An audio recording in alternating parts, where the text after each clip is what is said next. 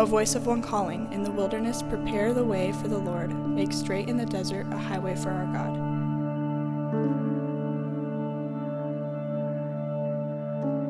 He tends his flock like a shepherd. He gathers the lambs in his arms and carries them close to his heart.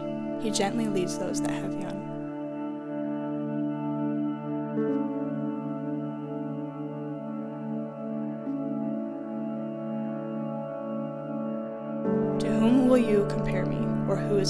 Says the Holy One? Lift up your eyes and look to the heavens. Who created all these? He who brings out the starry host one by one and calls forth each of them by name. You who bring good news to Zion, go up on a high mountain. You who bring good news to Jerusalem, lift up your voice with a shout. Lift it up, do not be afraid. Say to the towns of Judah, Here is your God.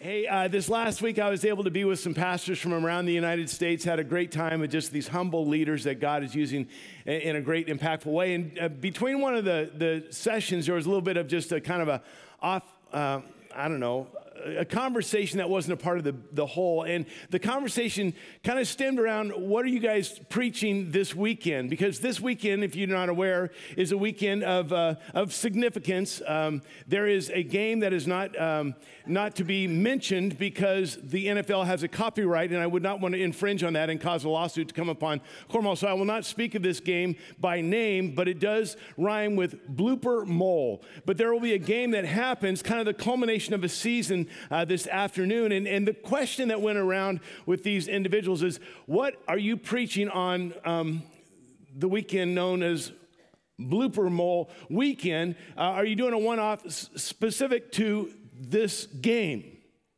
And, uh, and I thought about it. If I were to do a one off sermon for specific for this weekend to somehow tie with that, I, I, I told them what that would be, and we all shared.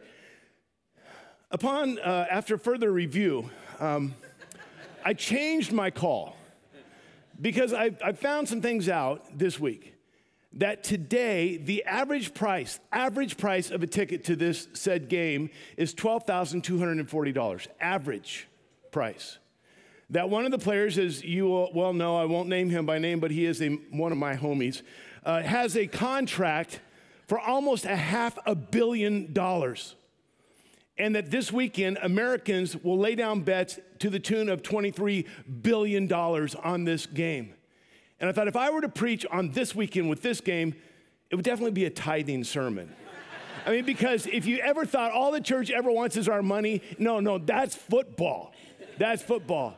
And some of the some of the pastors I talked with, they were doing that. But I decided that I would not tailor my sermon to this weekend, and I was swift to decide to do something different. Because while teams may Teams may become tired and weary, and young men will stumble and fall. The word of the Lord will stand forever. Amen? Amen? All right, so I decided I would go ahead and stay with the plan of finishing up this series in Isaiah chapter 40. We've been looking at for five weeks this incredible chapter with our key verse coming out of verse 9 where it says this Lift up your voice with a shout, lift it up, do not be afraid.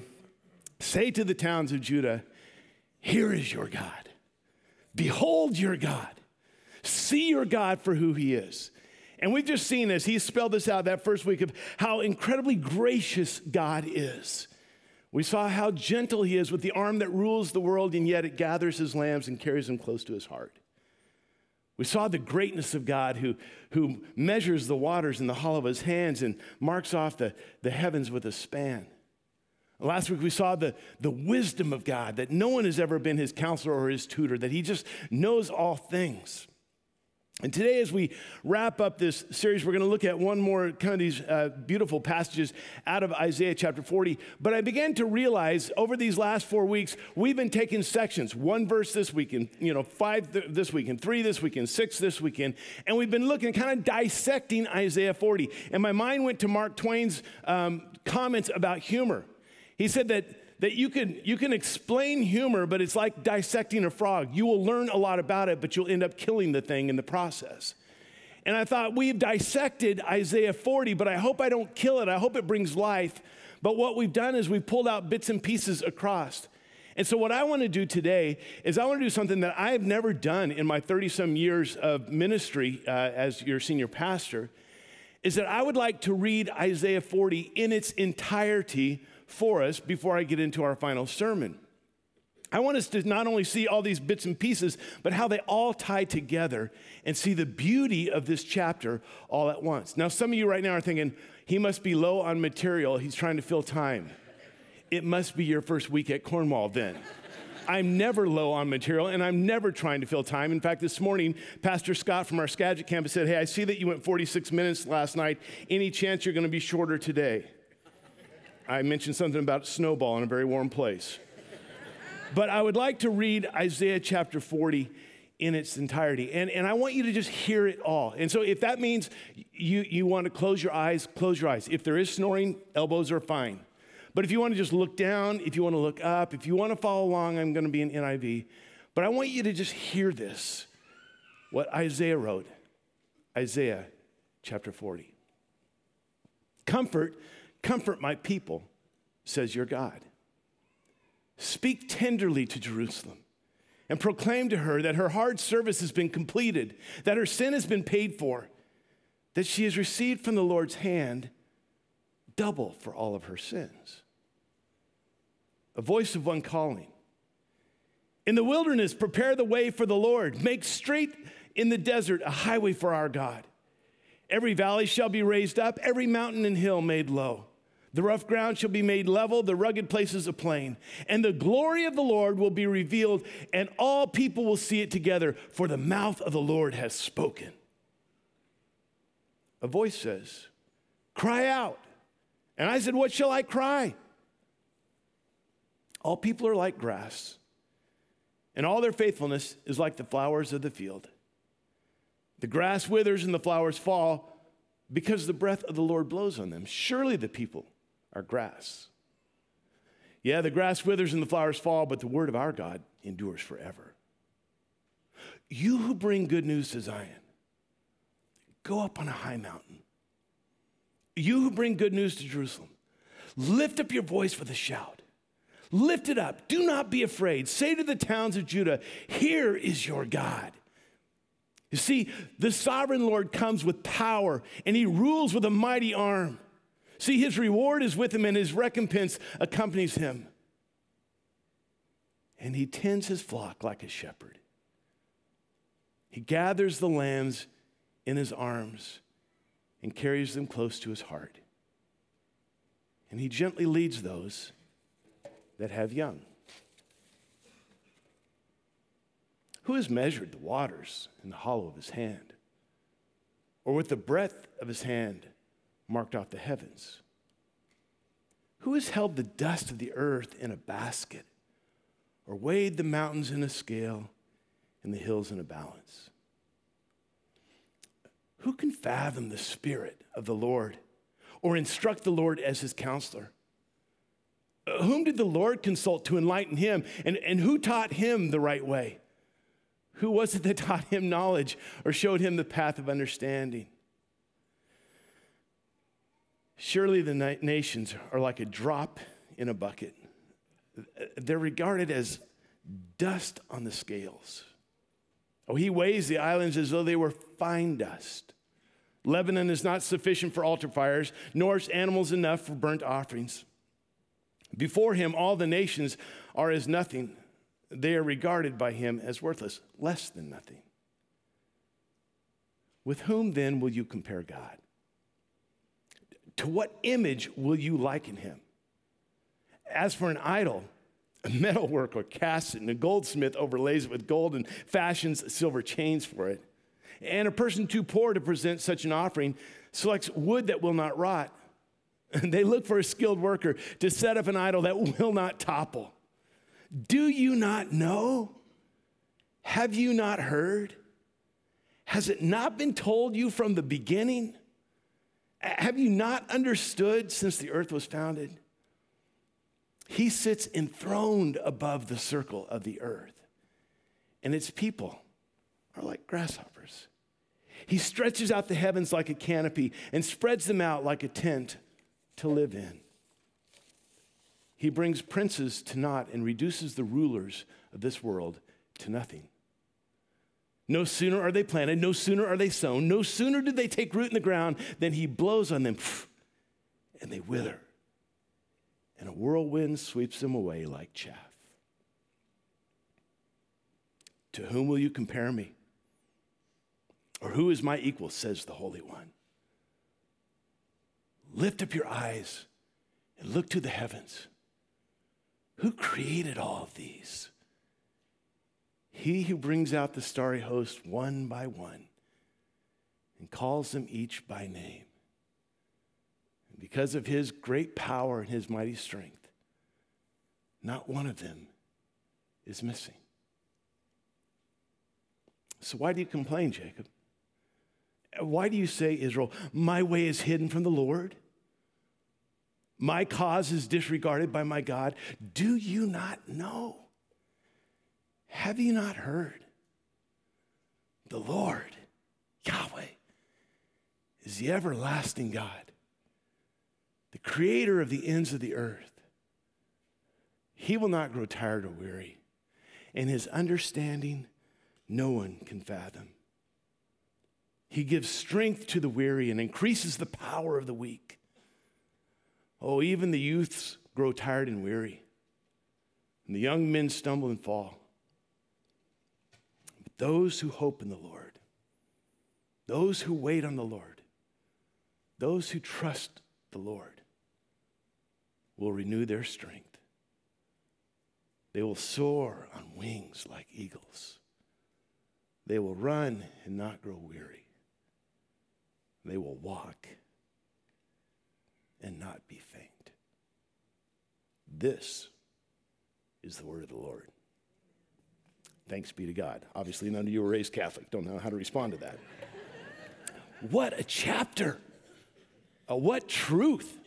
Uh, and it's amazing today as we look at the final seven verses of this chapter, and two of which we've already looked at, so we won't spend a lot of time, but they, they go into the context because what it does here at the very end, the culmination of this chapter, is that it juxtaposes these powerful attributes of God with the personal attention of God. And, and they're not diametrically opposed and they're not, they're not exclusively uh, different. They, they actually, because of God's power to see his personal attention, makes it that much more beautiful.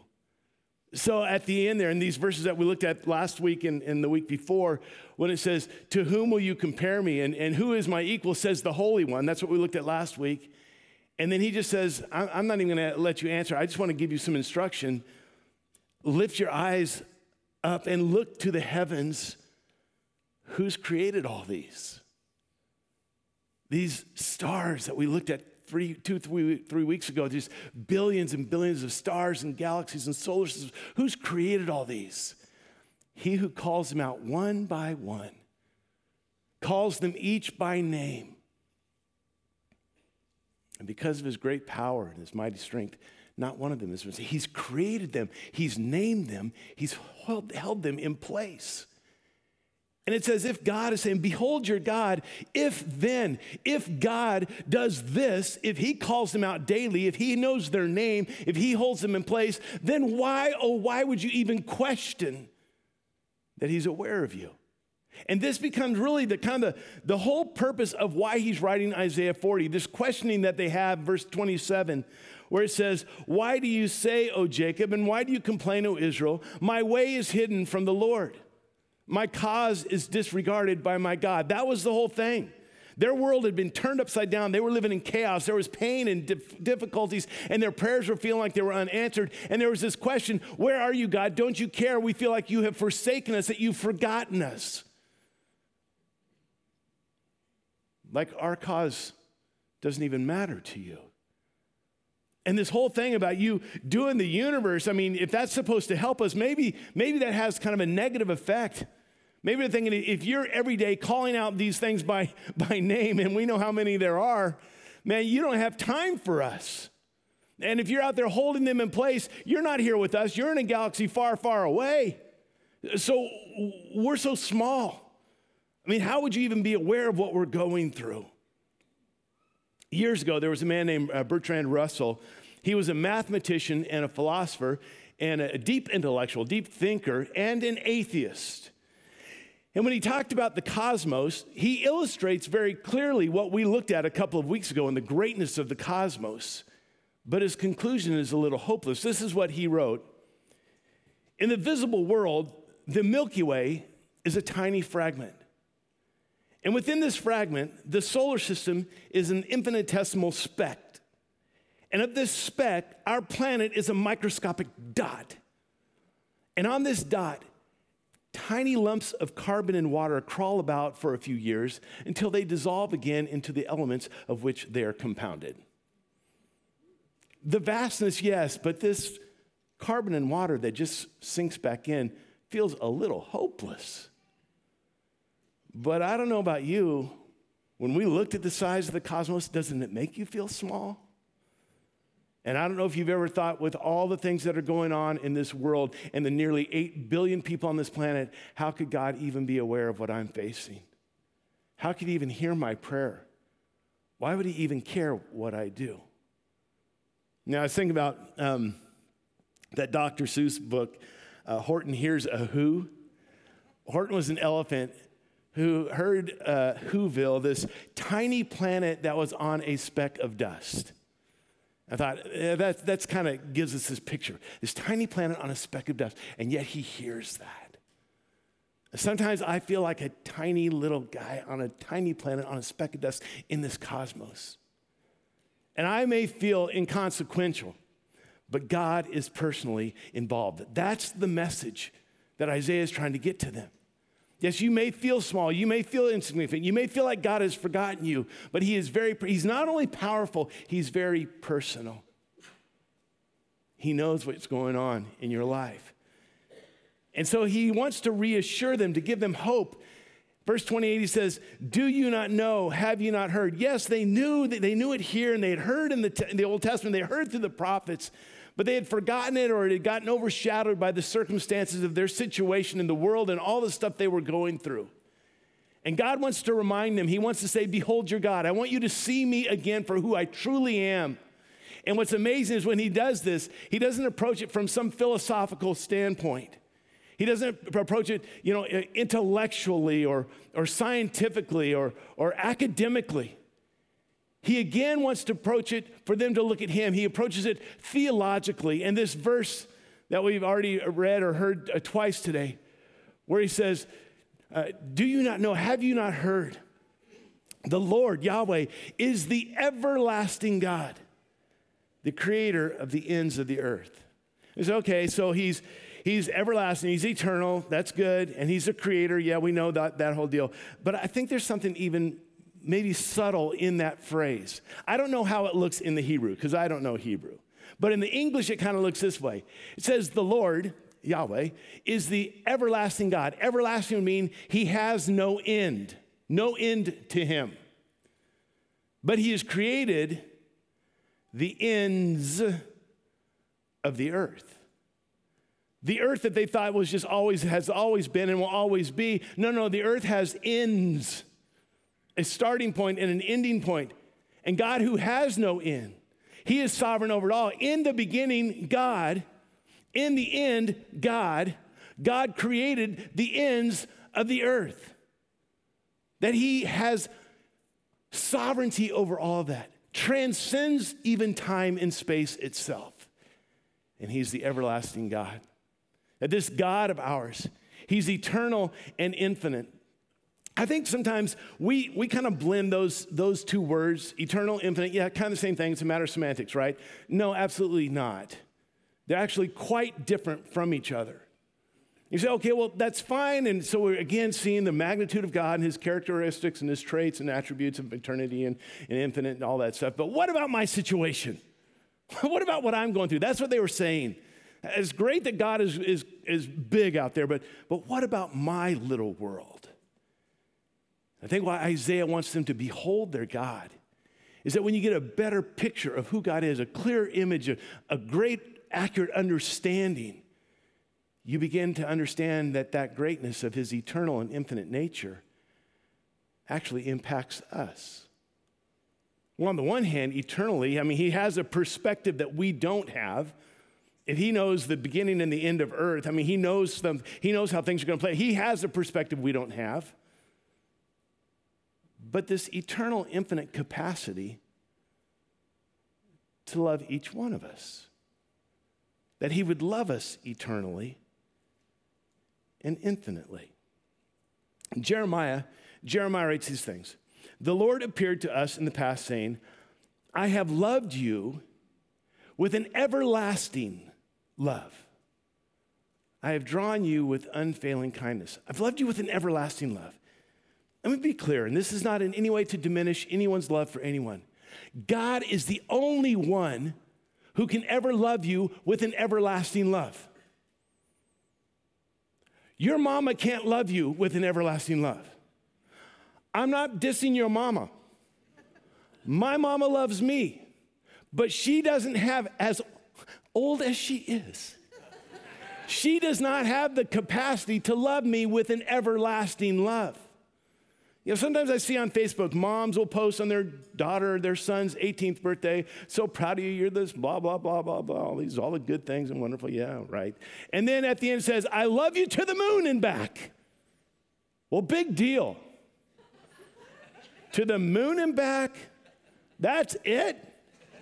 I mean, seriously, when we were talking about the cosmos, what was two, three weeks ago, you remember that? You remember we talked about Milky Ways and galaxies and, you know, clusters of galaxies and all this stuff? We never even talked about the moon. Why? Because when you're talking about the cosmos, the moon is so close. Yeah, it's so close it can even pull water towards it. It's that close. The moon is 239,000 miles from here, give or take.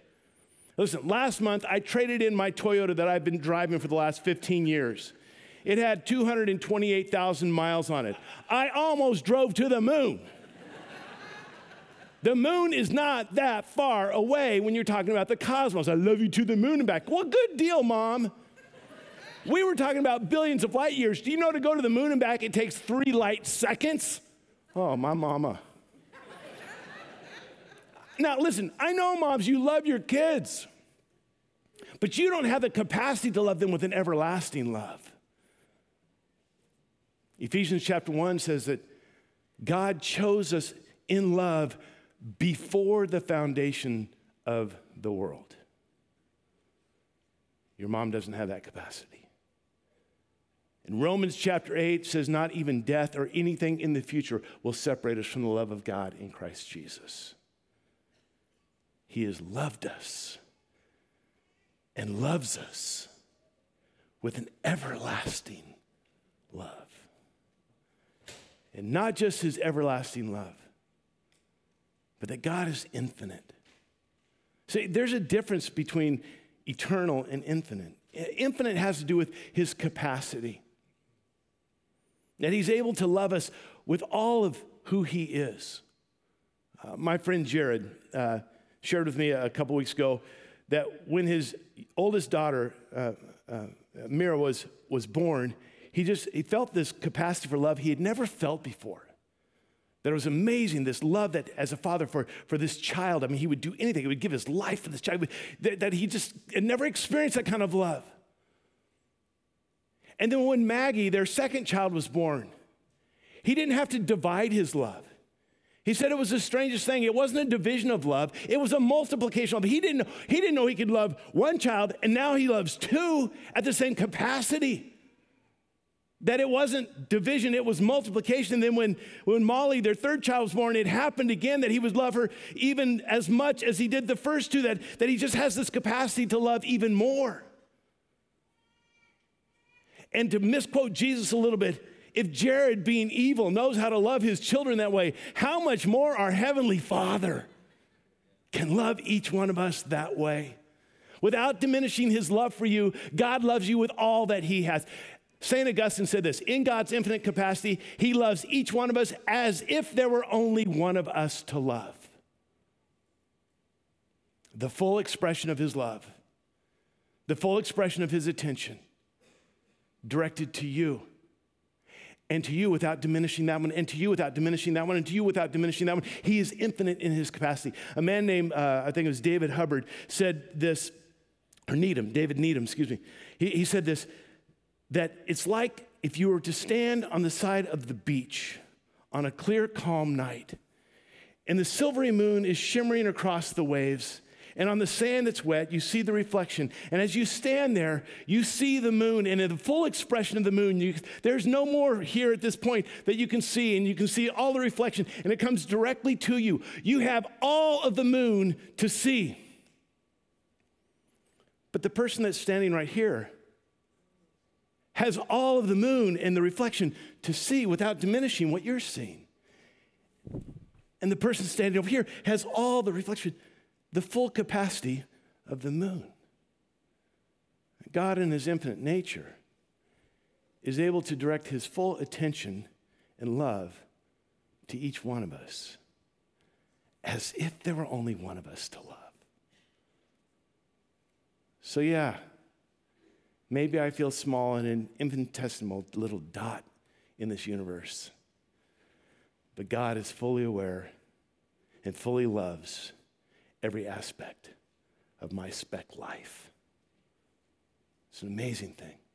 You know, when it says that, that He's created the stars, He knows their names, He holds them in place. I wonder if in Isaiah's mind, he says, I'm going to use that again to kind of tie it into us. Because later in Isaiah 43, he says this, but now this is what the Lord says He who created you, just like He created the stars, He who formed you, fear not, for I have redeemed you. I have summoned you by name, just like I do with the stars. And you are mine. And when you pass through the waters, I will be with you. See, the same way I am with these billions of stars, I am with you. I created you. I name you. I walk with you. Do you not know? Have you not heard? The Lord is the everlasting God, creator of the ends of the earth. And then he goes on and says this He will not grow tired or weary. We'll skip over this. He comes back to this in contrast in just a couple verses we'll look at and his understanding, no one can fathom. His understanding. Now, last week we talked about the omniscience of God, how he knows everything, that how God has this divine learning disability. Before you write me letters, listen to last week's sermon so you'll understand that. That he knows all things. He can't learn anything new because he already knows all. That's not what this is talking about. This isn't talking about his omniscience. It's not talking about his knowledge. It's talking about understanding, and there's a difference. God doesn't just know, He understands. And when he understands, it brings about compassion, it brings about empathy, it brings about, about, about, this understanding what's going on. It's possible to know everything there is to know about something and not fully understand. Let me illustrate. This is a really poor illustration, but since I gave it to him last night, I thought you ought to suffer with it as well. I can know a lot about something and not fully understand it. So here's my illustration I could do my study get certified, and I could become a doula. I could walk with families as they birth their children. Doula Bob, that could be me. I could learn all the things there is to know about being a doula, and I could be not Abdullah, a doula. Doula Bob, here I am. Now, at that point, I could say, you know what, this doula thing is good, but I want to help a little more. And I could take some more classes and get some more certifications, some more licensing and stuff, and I could become a midwife. Now I can actually deliver child. I call the midwife. I'll have my own series. Call the midwife. Call Bob. Now I could do some more study and go through some more schooling and do an internship and a residency and get a degree, and I could become an obstetrician. Dr. Bob OB. Dr. Bob Bob. That's what you call me, Dr. Bob Bob. Now I'm a doctor. Now I'm a doula, I'm a midwife, and I'm a doctor. I can deliver babies, I can know all the stuff. I will never understand the pain of giving birth. and I don't want to understand. I can know all about it, but not understand it. God not only knows all things, his understanding no one can fathom. And because he understands what you're going through, and he knows and understands what you'll face this year, and he understands the pain of the past. And he understands all of how you have been treated. He understands it all. He knows exactly what we need. So it says, so he gives strength to the weary and increases the power of the weak because we need that. And, and then he, he does this contrast. A verse earlier, you know, where it says that he will never grow uh, tired or weary. In verse 30, he says, even these young, strapping, resilient, strong youths grow tired and weary. And young men stumble and fall. It's just going to happen. If you feel like you're invincible, there will come a day. There will be situations where you just tire out, where, where, you, where you stumble, where you realize, I can't do it all. And then he comes to this culminating verse, the verse that most of you are more familiar with in Isaiah 40 than any other verse. He gets to this verse, and the key of this final verse is not about us, you know, kind of trying to work harder, do a little bit better. The key of the whole verse is behold your God. This God that he's been pointing out, this God who is gracious, this God who is gentle, this God who is, who is great, this God who is all knowing, uh, this God who is eternal, who, who creates the ends of the earth, the God who never tires or gets weary, this God that, that he gives strength, that he gives power, this God whose understanding no one can fathom. Behold your God, this God. Those who wait on this God, those who trust in this God, those who hope in this God,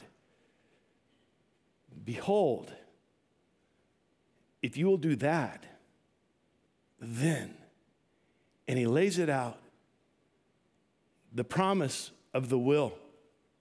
And four times in this final verse, he says, These things will happen. This will happen. This will happen. This will. Not this might happen.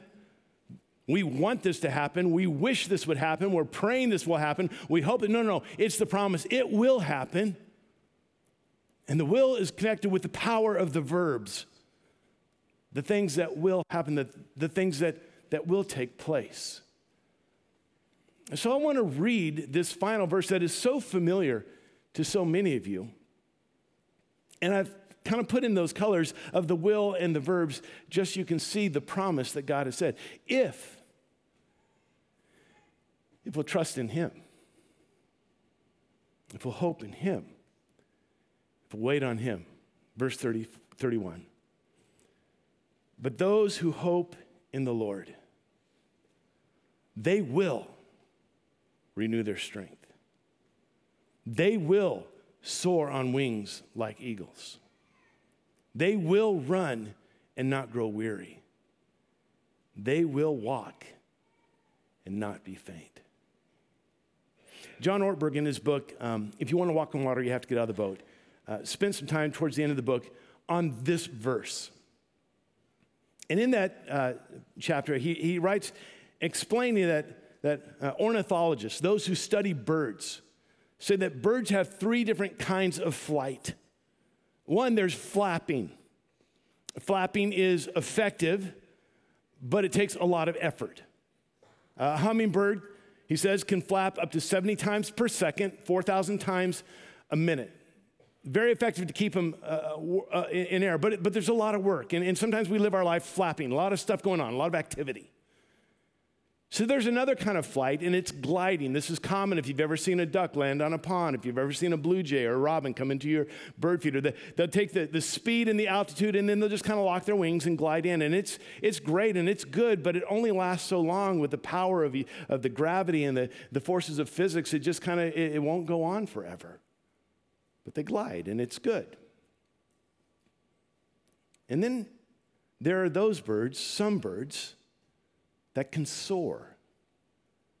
Birds like condors, eagles. Hummingbirds can't soar. Ducks and blue jays can't soar. An eagle with a wingspan of six to seven and a half feet wide, these powerful wings, will get in these thermals, these, these upward drafts of warm air that come up from the earth And they'll just get in those thermals and they'll start spiraling up to 10, even 15,000 feet high, even above the clouds. And they'll just soar. Eagles have been clocked soaring at 80 miles an hour without ever flapping, just soaring. And they can soar for hours effortlessly on the wind. And sometimes when you're waiting on the Lord, hoping in the Lord, trusting the Lord, you're in a season where you're just soaring. It's just effortless. David Hubbard said, when we look at Isaiah 40, verse 31, we have to live that one phrase at a time. Because sometimes in our walk, we do soar. Our journey with Christ, we're soaring, or the fellowship is sweet, the worship is deep, the time in the Word is rich, the prayers are answered. It just seems so effortless. Enjoy that. Be grateful for that. Don't take that for granted. But there are seasons in our life when it's not soaring when we're running. And it takes effort. Oh, it's doable, but there's discipline, there's choices. I mean, it's, it's good, but it's by effort. But there are also seasons in our life when we're not soaring and we're not running. It takes everything we've got just to put one foot in front of another. When we're not sure how we're going to make it through another day. Those times when the prayers aren't answered. And you wonder, did God forsake me and forget me? And it's a sheer act of will to pray, to worship, to be in His Word, and to trust Him. Ortberg says this Maybe God prizes our walking even more than our soaring and running. It's in those times when it's not easy, doesn't even feel doable or at least sustainable. And yet we don't give up. We don't quit. We hold on. And with His power, we decide we'll continue to walk. See, Jesus understood this. Jesus had moments where he was soaring. I would imagine at his baptism, baptized by his relative, his cousin John the Baptist, and to hear the voice of the Father and the Spirit to descend on him like dove, he was soaring that day. I would imagine when, when he sent his disciples out and they came back talking about how God had used him, he was soaring that day. It's working.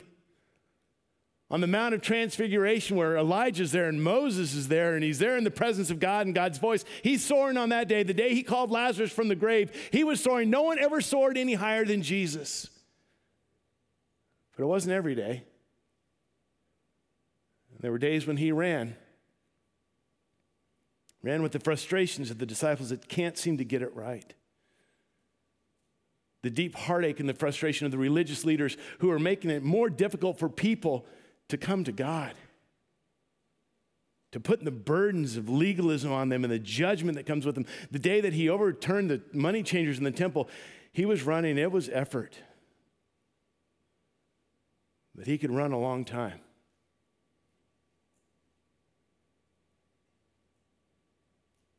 On that road to Calvary, he wasn't soaring that day.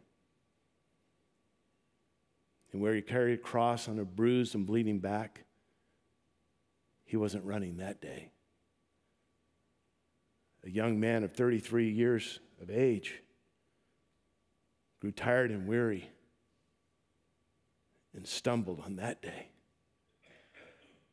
But he got back up,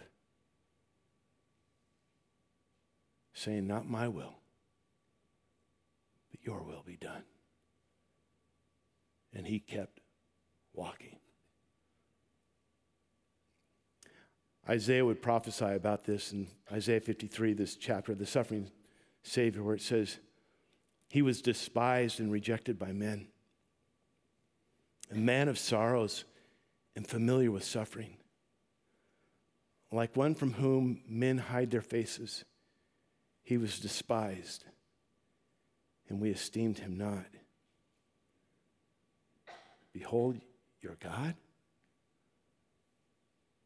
he understands. His understanding, no one can fathom. So today, some of you are in a season of soaring. Enjoy it.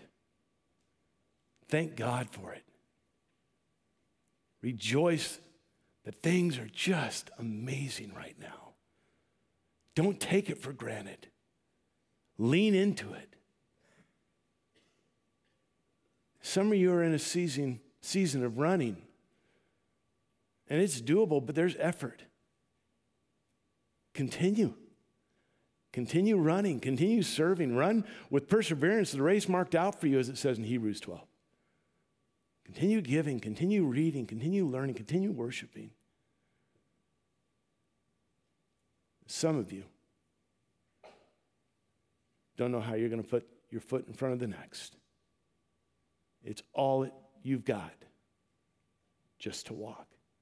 Do you not know? Have you not heard? Yes, you know. Yes, you've heard. You just don't see it right now. You don't understand God's plan. But if you will wait on the Lord, if you will trust in the Lord, if you will hope in the Lord, you can know that He is fully aware. He sees, He cares, He has a plan, He has a purpose, and He's promised. You will be restored in your strength. You will walk and not fail.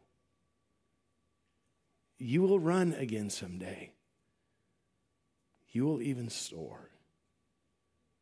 But you wait on the Lord. And back to the very beginning of this entire chapter in Isaiah 40, verse 1, where the prophet comes to these people who are feeling so discouraged. Comfort. Comfort my people, says your God. So let me just say this one more time in closing. To whom will you compare me? Or who is my equal? Says the Holy One. Lift up your eyes and look to the heavens. Who created all these? He who brings out the starry host, one by one, and calls them each by name. Because of his great power and mighty strength, not one of them are missing. You know, behold your God. So why? Why would you complain and why would you say, My way is hidden from the Lord? My, car, my cause is disregarded by my God. Why, why would you say that?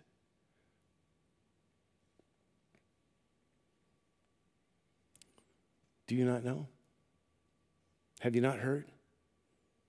The Lord is the everlasting God, creator of the ends of the earth. He will not grow tired or weary. His understanding, no one can fathom. He gives strength to the weary and gives power to those who are weak. Because youths will grow tired and weary, and young men will stumble and fall. But when you wait on the Lord, when you trust in the Lord, when your hope is in the Lord, you will renew your strength. You will soar on wings like eagles. You will run and not grow weary. You will walk and not faint. Behold your God. Father, I pray that the truth, the picture of who you are, that we would have an accurate understanding. And in the seasons of life that are difficult, we would come back to this truth of who you are. Father, I thank you for those in this room and online today that are just soaring with you. What a blessing, what a gift. Those seasons of sweet fellowship with you. Father, I pray for the many who are in the race, running every day in obedience. And God, I especially want to lift up those who right now are in a season where it is so difficult to just take another step. I pray that they would hold tightly to you. They would like, let the pressures of life push you into, push them into your caring arms and not away from you. That they would behold their God and know your infinite, eternal love for them. Strengthen them and empower them. God, may we walk in the reality of our great God. We pray this in your name.